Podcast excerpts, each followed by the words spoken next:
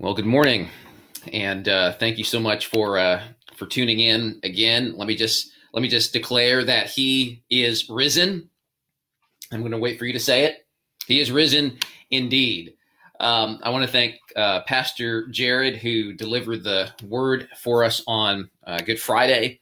I want to thank Jordan who um, this morning did a great job of preparing our hearts for worship uh, with some great music. And I want to thank you for being here, uh, being a part of this live stream this morning. and I want to just in advance, um, just thank you for your uh, for your patience with me. I've got some allergies here uh, that I'm dealing with, a lot of throat clearing and all of that going on. And uh, hopefully that's not going to be too much of a distraction. You can pray for me uh, as I deliver the word uh, this morning. But if you have your Bibles, you can go ahead and get them and turn them with me to the book of Psalms. Uh, that's uh, in the middle of your Bible, uh, the easiest book in the Bible to find. And uh, we're in Psalm 23 this morning, Psalm 23. And I entitled this sermon, Peace in a Pandemic, because I think that's something that God wants his people to experience in a pandemic. He wants us to experience peace, which you might think is absolutely outrageous.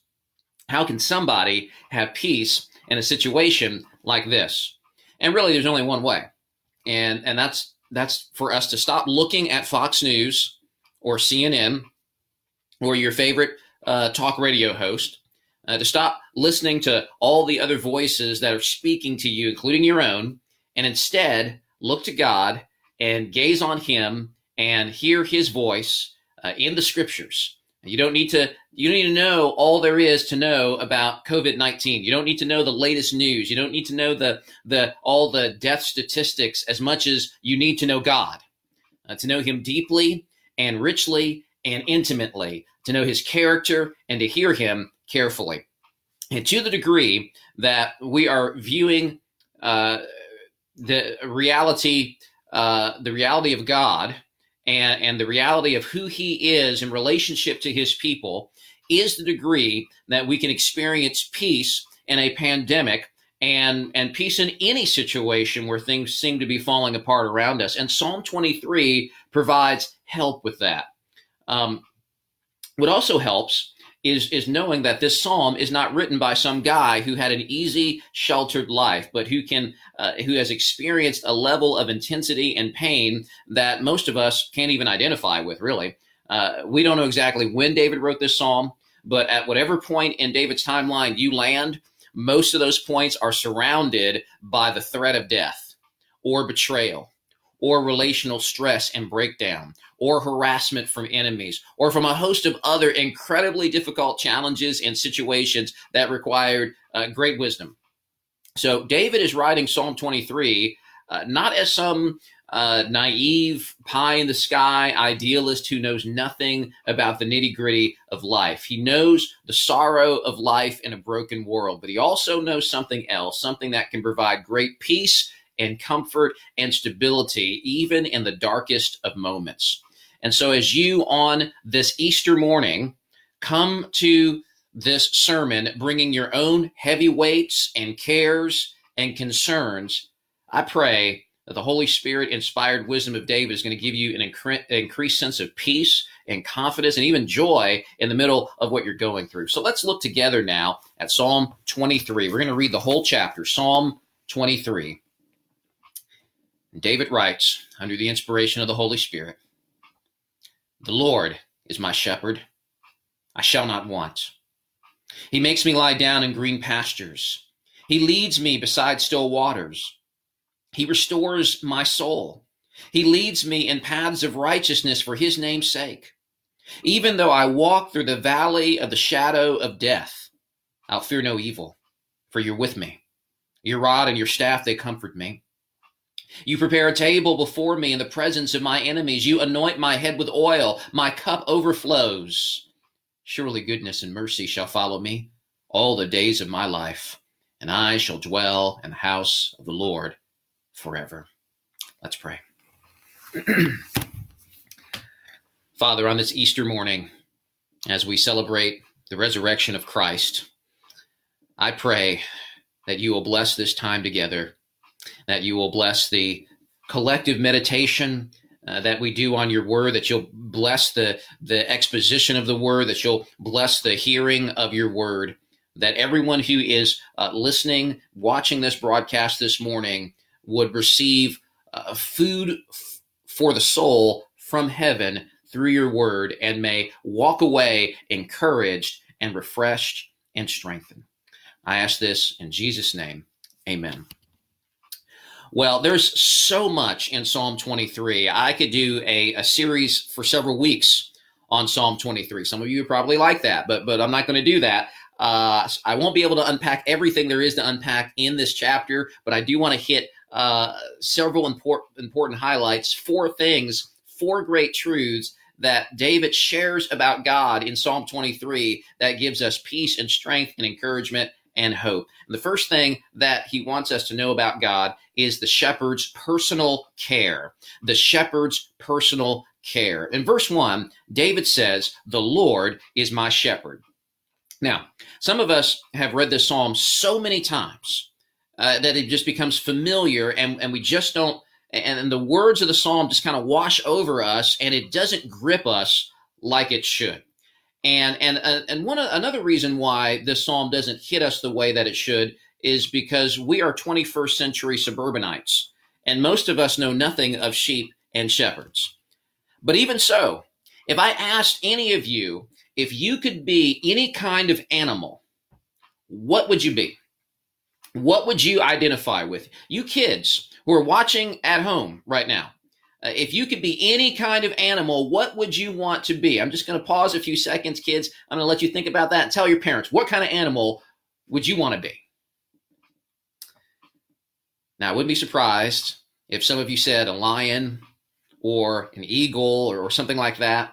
But I have a feeling that not many of you, probably not any of you, said, I want to be a sheep. Sheep are not the most awe inspiring animals in the world. You're never going to find a football team whose helmet has a picture of a sheep on the side of it. Uh, there's nothing amazing or awe inspiring or intimidating about a sheep.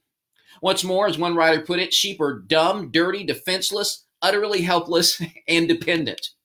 Uh, sheep can't clean themselves. They get lost easy. They wander into danger, and if they encounter a wild animal, they have zero defense mechanism. In fact, if a sheep ends up on its back, it may never be able to get back up. some some animals are a danger to others. Sheep are a danger to themselves, and they will kill themselves on their own because they can't care for themselves. They don't have the competency to care for themselves. But here is the punchline, my friend. Who does the sheep represent? You. Uh, throughout the Bible, God's people are seen as as sheep. This is a reoccurring motif, reoccurring imagery in the scriptures, and it's not a flattering picture. But ultimately, it is a picture that is good news because if you are a sheep, that means you have a shepherd.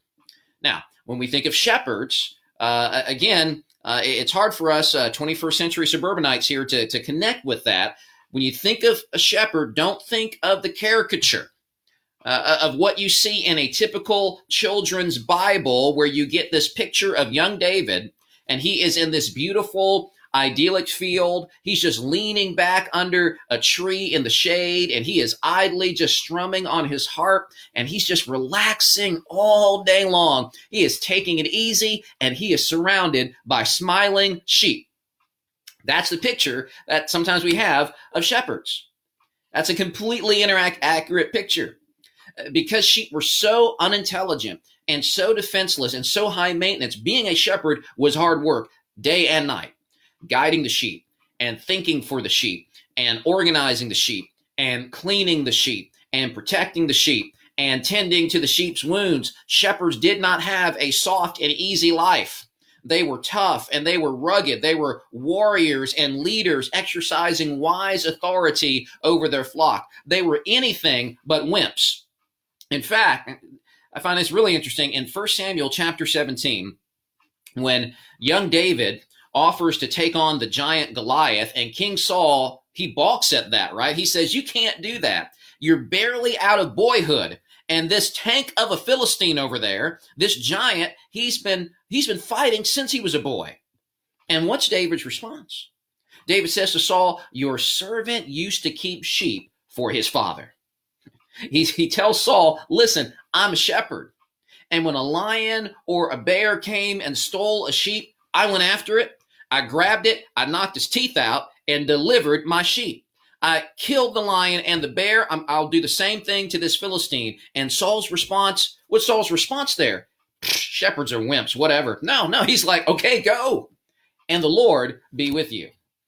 And and here David, an ex-shepherd and a warrior and a king, here he humbles himself and he sees himself as a sheep. And he says in verse 1 that the Lord is my shepherd. This warrior king, the Lord, this wise leader, Yahweh, this, this sovereign being, uh, who is uh, the ruler of the cosmos. He has authority over the universe. This great God, he's not just a shepherd. David says he is my shepherd. That is striking language because the Bible regularly places a strong emphasis on God's relationship uh, with the people of God corporately as a group.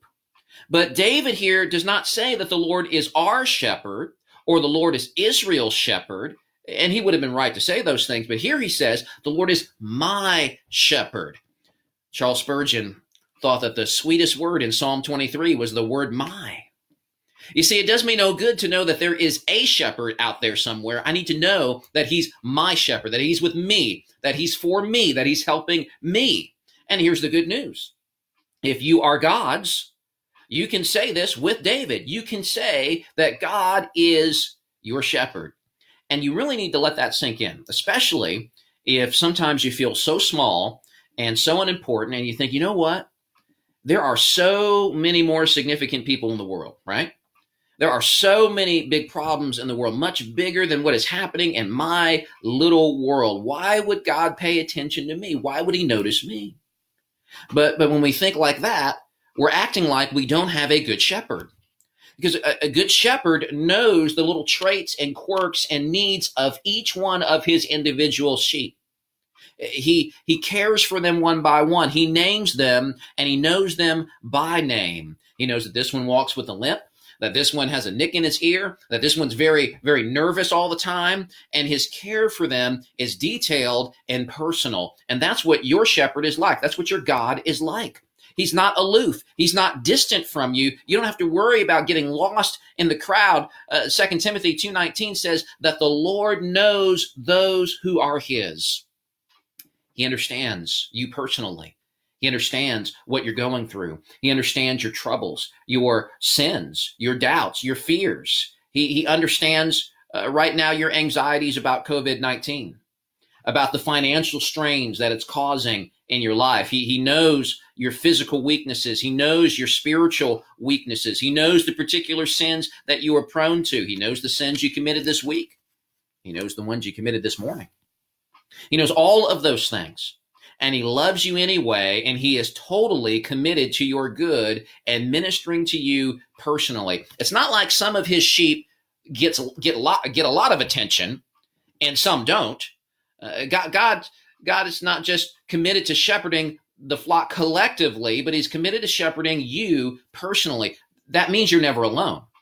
Uh, Paul in 1 Timothy 4 experienced this. He said, uh, he was going through a tough time, and he said that all deserted me, but the Lord stood by me and strengthened me. Uh, Jesus in Matthew 28 says, I am with you always. God doesn't just see you as another number in a sea of generic faces. He is concerned for every individual in his flock. He's concerned for you. And so, whatever you're going through right now, He cares, He's working, and He's loving you, and He's personally shepherding you. But not only do we see here the shepherd's personal care, we see uh, the shepherd's faithful provision. David says that the Lord is my shepherd, I shall not want. In other words, what he's saying there is, I have everything that I need. Now, much of our personal anxiety comes because we are afraid that our needs will not be met. But David here speaks a word to counter our fears as he expresses confidence that the shepherd God is going to provide everything that he needs. And of course, this theme of God as a faithful provider is a common one in the Bible. In the New Testament, Jesus tells us in Matthew 6 not to be anxious about food and clothes. Why? He says because because your father knows that that we need these things and he's going to care for his children. And right after that, he says, "So seek first the kingdom of God and all of these things will be added to you." Ultimately, what you need is bound up in kingdom purposes and doing God's will and glorifying God and and everything that you need in your pursuit of God, Jesus is saying, everything you need while while, while you're pursuing uh, the, the the the purposes of the of the kingdom, uh, everything you need in fulfilling kingdom purposes in you will be added to you. So, whatever whatever clothes you need today to glorify and serve God and fulfill His kingdom purposes, He's going to give that to you. Whatever food that you need for today, uh, whatever well, He's going to provide that for you.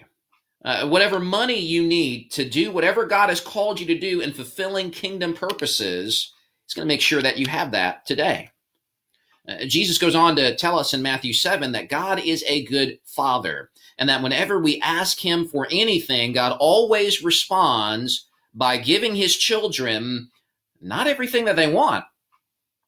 I mean, parents, you parents out there, if you gave your child everything that your child wanted, your child wouldn't even be alive right now. God doesn't promise to give his children everything they want, and thank God for that. But he does promise that whenever his children ask for something, he will always give them good things. He will always give you exactly what you have asked him for or something better because he's a good father and a good shepherd. David goes on to write in the psalm that he makes me lie down in green pastures. He leads me beside still waters. He restores my soul. This also speaks to the shepherd's care and provision of his sheep because sheep don't don't lay down in the pasture unless all of their needs are met and they they know that they're absolutely safe. Only then will a sheep lay down and rest and be still and be content. And likewise, our confidence and trust of, of God's provision for us in all things and all circumstances yields the fruit of peaceful contentment. Now, what does that look like? What does what does trust in the shepherd's provision look like practically? Well, in the New Testament, Paul writes this in Philippians 4:19. He says, he says, "My God will supply every need of yours according to his riches and glory in Christ Jesus. Now, that's an incredible promise about God's provision, but what does that mean? It doesn't mean that, it doesn't mean what some TV preachers say that it means. It, it doesn't mean that God's going to give you a fat bank account and unlimited wealth and a life of ease. We know that because Paul himself was a man who probably suffered to a greater degree than most of us and, and certainly more than wealthy televangelists. Uh, Paul is a man who has been beaten, he has been shipwrecked. He's been hunted by assassins.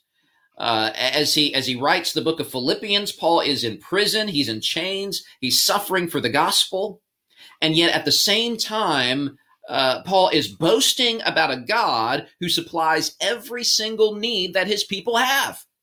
He's writing that from prison. He has confidence in a shepherd who takes care of his own, and he, he's he's confident that God's sheep lack no good thing. Paul in jail believes this to be true. Paul, even in his suffering for the gospel, would never say, "God's not meeting my needs." In fact, throughout the whole book of Philippians, despite his, his past sufferings and despite his current sufferings as he's writing the book, Nevertheless, joy is a theme that comes up over and over and over again throughout Philippians. Now, why? What's what's Paul's secret? Well, just a few verses prior to Paul's declaration that God meets all of our needs according to his glorious riches, he says in Philippians 4:11, "Not that I'm speaking of being in need, for I have learned in whatever situation I'm in to be content." So that's that's interesting. Evidently, the opposite of need is not having a lot of stuff. and it's not having everything you want or even everything that you think you need. Paul instead is showing us that the opposite of being in need is being content in Jesus. He says in verse 12 of Philippians 4 I know how to be brought low, and I know how to abound. In any and every circumstance, I've learned the secret of facing plenty and hunger, abundance and need. Paul says, I've been through all, I've been through all of these kinds of things, good and bad. And from them all, I've learned one important thing. He says, I can do all things through him who strengthens me. That, that's the secret. Paul knows that whatever situation that he is in, God will not abandon him. God will not leave him. God will strengthen Paul to do whatever it is that God has called him to do in his pursuit of kingdom purposes. Even if God has called him to be hungry, even if God has called him to be in jail, He's not going to be defeated by those circumstances, but instead can live in those circumstances to the glory of God in the abundant provision of the strength of God, who is his shepherd. You see, Paul knew that if all he had, if all he has is God, then he already has all he needs and more. You see, God doesn't promise removal of difficult circumstances. He actually promises something better, which is an abundant supply of grace uh, from him in all things to handle anything. And therefore, Paul and you can be totally free from angst over the present and fear over the future, and you can instead be at peace, be content, and even rejoice. That's that's why Habakkuk says in Habakkuk chapter 3, verses 17 through 19, though the fig tree should not blossom, nor fruit be on the vines, the produce of the olive fail, and the fields yield no food. The flock be cut off from the fold, and there be no herd in the stalls. Yet I will rejoice in the Lord. I will take joy in the God of my salvation. God, the Lord, is my strength. He makes my feet like a deer's. He makes me tread on the high places. See, Habakkuk learned the same secret that Paul learned namely, that he can't bank his hopes for peace and security and joy in the things of this world that will ultimately fail. Uh, to, to have peace in the pandemic doesn't mean assurances that everything in the pandemic will go your way. Instead, it means to bank your hope on the God of your salvation, who is your strength, who empowers you to move forward in contented hope, regardless of everything else that's happening around you, because you can trust in his provision. So you can lose everything, but but in God you have something that is infinitely greater. Habakkuk knew that.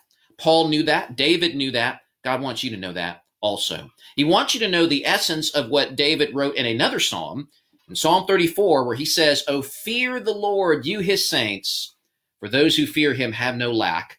Those who seek the Lord lack no good thing. In other words, those who seek the kingdom of God first and his righteousness. You may say, well, that's all well and good, Demer, but, but what if things get really, really bad? What if the worst thing that I have ever feared comes true? Then what? Well, that leads to my third observation, my third point on this text, where David wants us to realize and understand the shepherd's protection. The shepherd's protection. The peaceful scene uh, in verse 3 of Psalm 23 gives way to something darker in verse 4. Uh, David writes that even though I walk through the valley of the shadow of death, I will fear no evil. Now, the valley of the shadow of death, that could be translated the valley of deep darkness.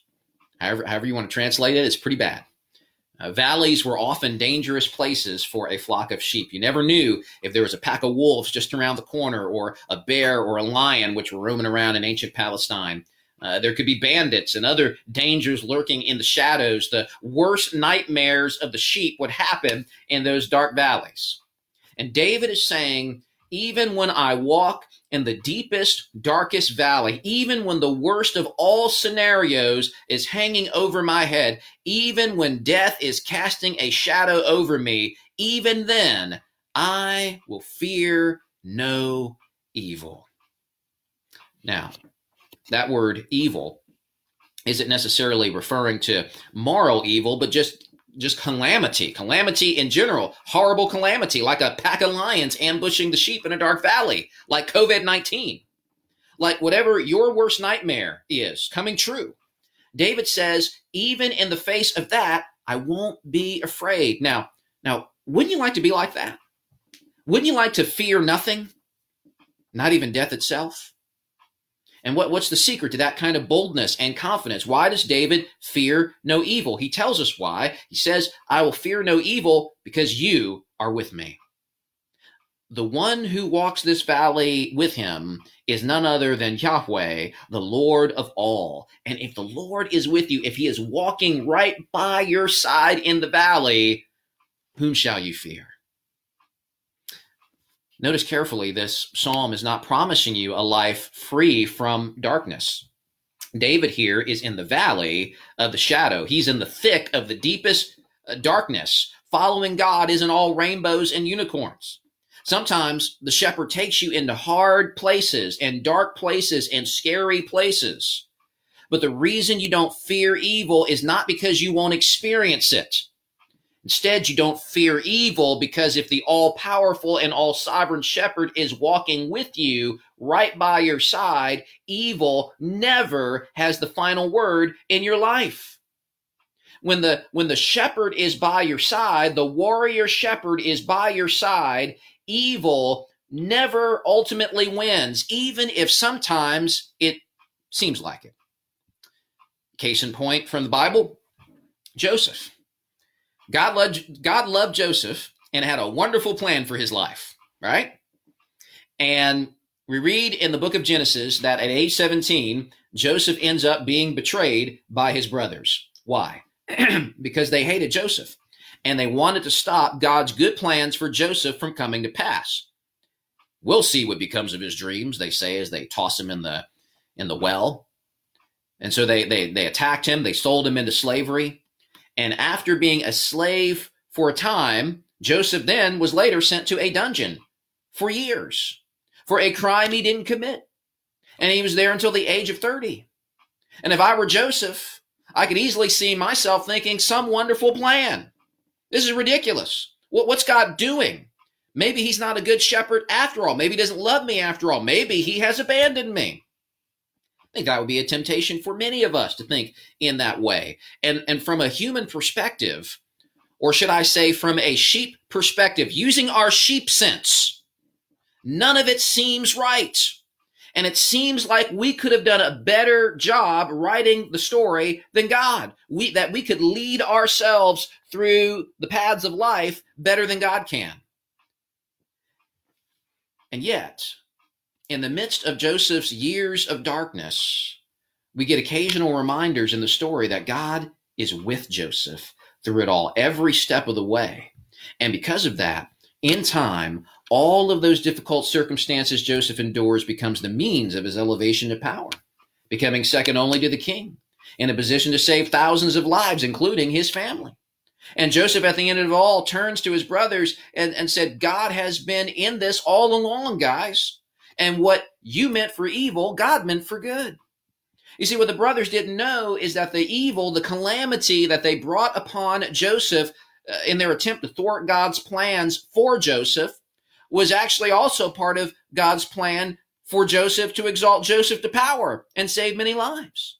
You see, the hands of his evil brothers that were lifted against God and against Joseph turned out to be the hands that God would use to serve him and serve Joseph. That's what that's what the protection of God ultimately looks like in your life. When God is with you, when he is for you and when he's on your side, everything that is coming into your life, everything, good things and bad things. COVID-19, financial collapse, persecution, attacks from the devil himself, everything that is coming into your life paul triumphantly declares in romans 8:28 that god works all of those things together for the good of those who love him that's why paul writes a couple of verses later in romans 8:31 what shall we say to these things if god's for us who in the world can be against us? And only when you begin to realize that truth and it seizes your heart, only then can you begin to identify with David in the valley of the shadow where he says, I don't fear evil. You're right here with me. You're protecting me. You're fighting for me. You're making sure that calamity uh, does not fully and finally sweep me away, but actually serves me by fulfilling God's purposes for me. And this is why, by the way, the psalmist can joyfully sing in Psalm 112 Blessed is the man who fears the Lord. He is not afraid of bad news. That's one of my favorite verses in the Psalms. Some of you are terrified of bad news, whether it's news on the TV or whether it's bad news just coming into your, your own life. But those who fear God have nothing more to fear. The psalmist says he is not afraid of bad news. His heart is firm, trusting in the Lord. His heart is steady. He will not be afraid until he looks in triumph on his adversaries. Notice, by the way, in, in, Psalm 23 that, that David is not staying in the valley of the shadow. He's just walking through it. There's, there's something better waiting for him on the other side.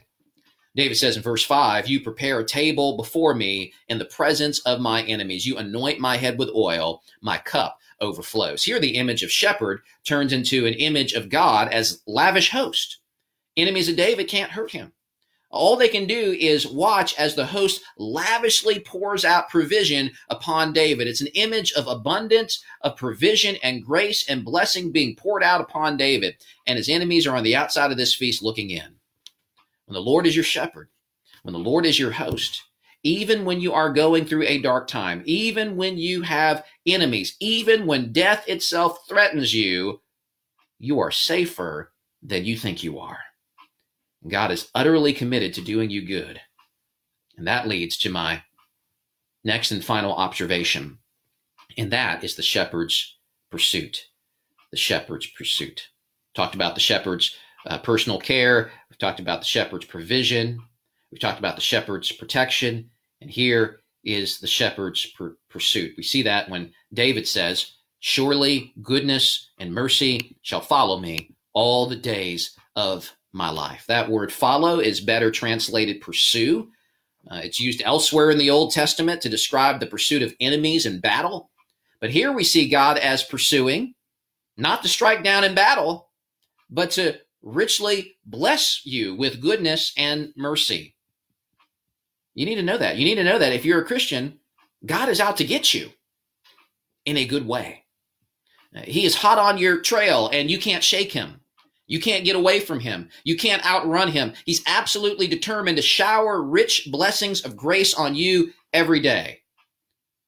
But notice that God's goodness and mercy goes beyond this life. David says, I shall dwell in the house of the Lord forever.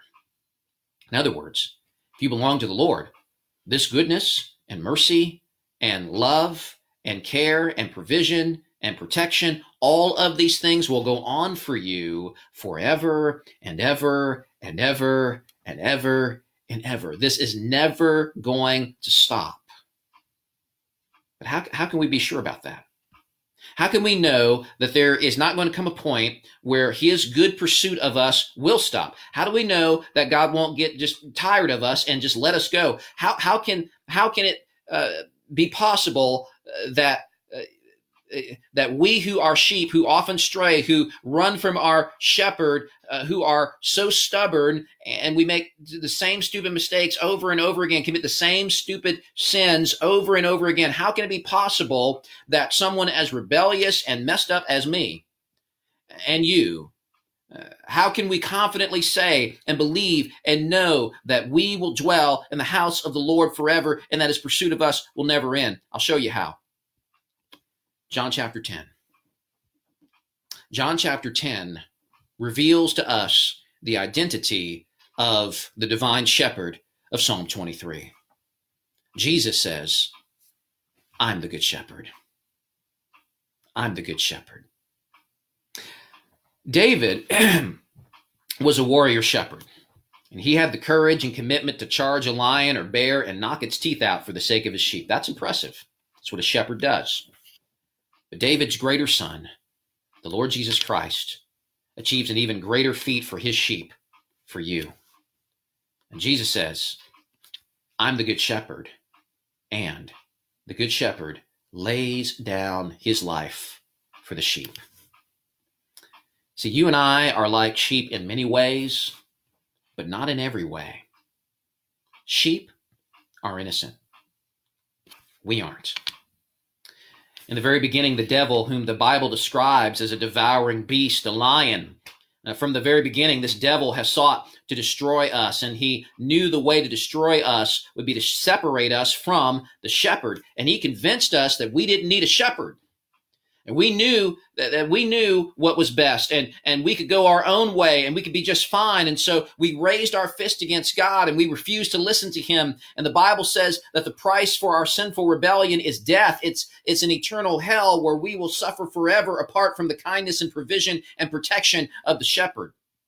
But from the very beginning, Jesus already had his eye on a people, on a flock that he would rescue from the mouth of the lion and this flock he would make his own. But the only way he could do that would be through paying the price for our sin in our place. And so Jesus came from heaven to earth and he walked into the valley of the shadow of death. And he was nailed to a cross for the sins of his people. And on the cross, all the wrath that we sinners deserve was put on him. You see, we were sentenced to execution, but he stood in our place and, and let the judgment fall on him so that all who believe in him can walk away free. Jesus didn't deserve it. He was the only innocent man who ever lived. And yet he was mocked and he was ridiculed and he was betrayed by one of his closest friends and his and his enemies who conspired against him for years uh, uh finally uh, all all of their evil plots and plans came together and they and they came together to destroy him and, and on a Friday 2,000 years ago, his bloody and bloated body was hanging on a cross and then taken down from that cross. And on a, on a Saturday 2,000 years ago, his corpse laid in a tomb, cold, flatlined, and his followers mourned if anybody must have felt like they were in the valley of deep darkness, it was his disciples. If anyone must have questioned the wisdom of their heavenly shepherd, it was them. This was not how it was supposed to go down according to them. This was not how they would have written the script. This was not how their sheep sense said that things should go. And so it seemed to them that evil had the last word. But they forgot something. They weren't paying attention. Yes, Jesus said that the good shepherd lays down his life for the sheep, but let's not have selective hearing. Let's hear what else he said. He also said, No one takes my life from me, but I lay it down of my own accord. I have authority to lay it down, and I have authority to take it up again evil and calamity never has the last word for the people of God. And on a Sunday, 2,000 years ago, up from the grave, he rose again. Since therefore the children share in flesh and blood, the author of Hebrews says, he himself likewise partook of the same things that through death he might destroy the one who has the power of death, that is the devil, and deliver all those who through fear of death were in were subject to lifelong slavery. This Jesus, this shepherd went into the valley of the shadow of death and he knocked the teeth out of the devil. And he knocked the teeth out of death. And he did it to save his sheep. He not only died as our substitute, but he conquered death as our substitute. And so now death has lost its sting the thing that uh, sentenced us to death, our sin, has been dealt with. And so now all who believe in Jesus, who repent of their sins and trust in him, may go into the valley of the shadow of death. We, we all die, should Christ tarry, but we don't stay in that valley. We pass through that valley safely to the other side, just like Jesus. And therefore, we will fear no evil.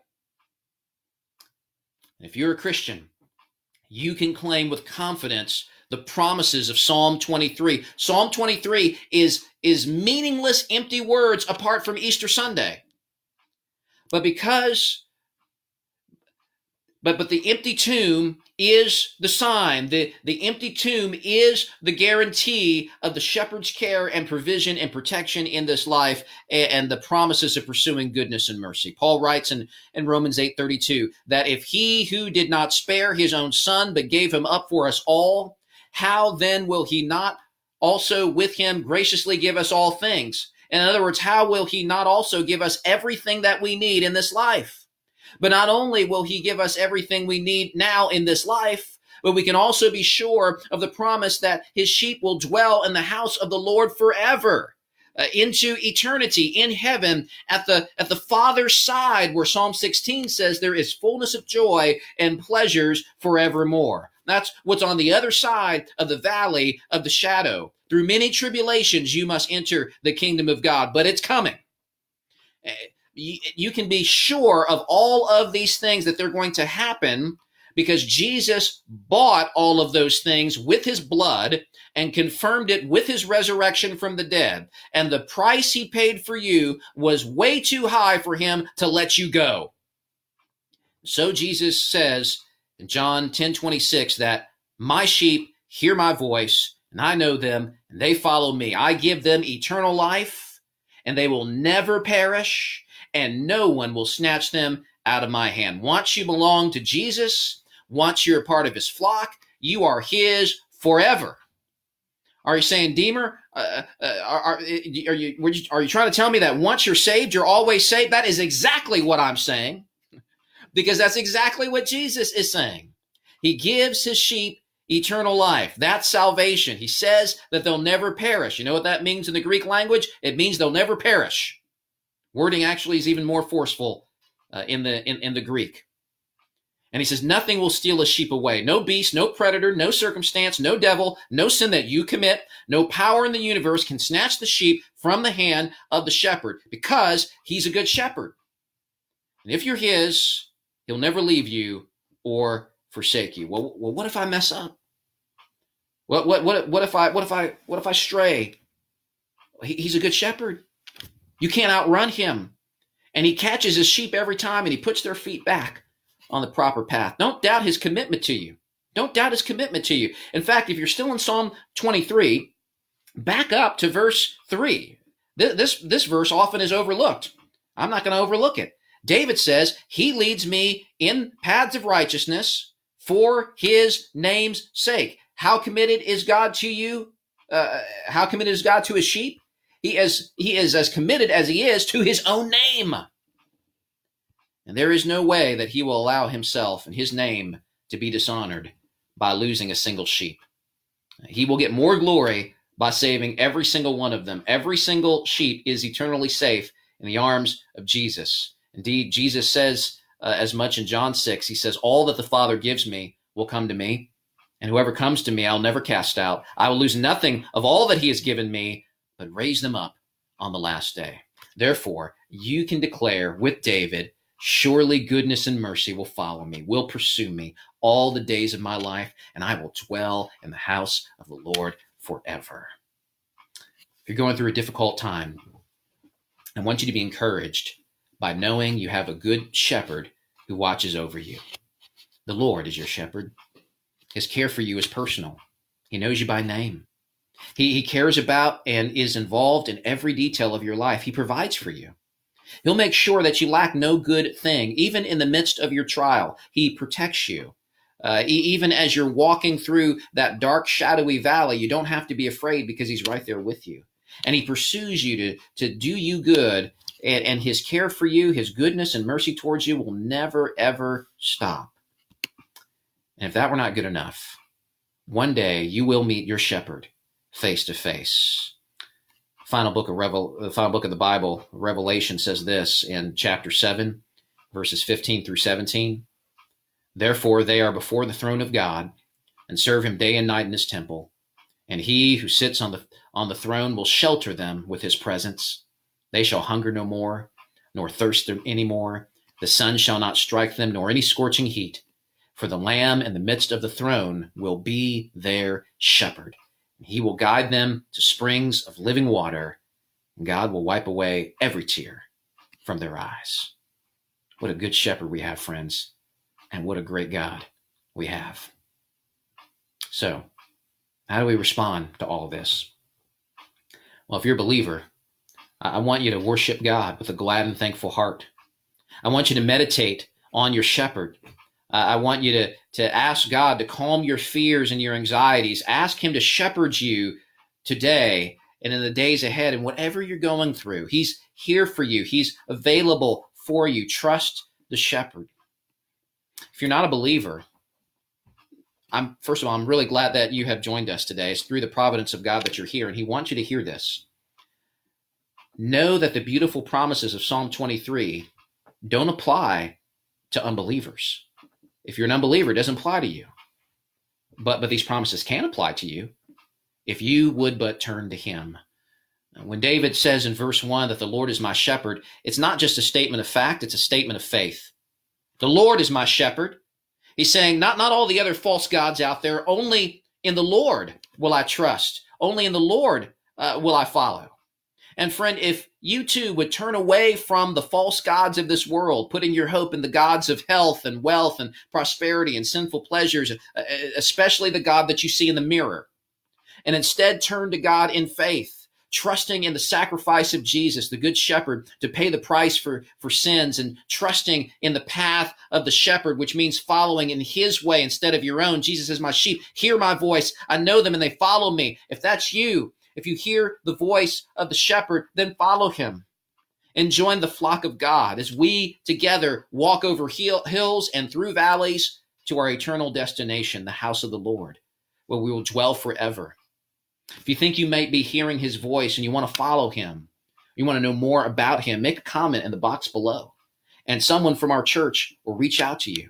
Uh, we'll be so delighted to talk with you more about this wonderful shepherd who never leaves and never forsakes his sheep. He is good. He is risen. He is risen indeed. Let's pray.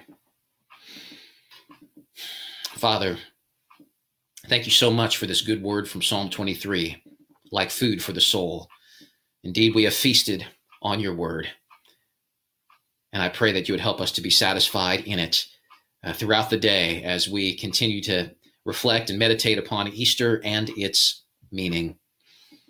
Thank you that you're a good shepherd and that we can trust you all of the days of our life and into eternity.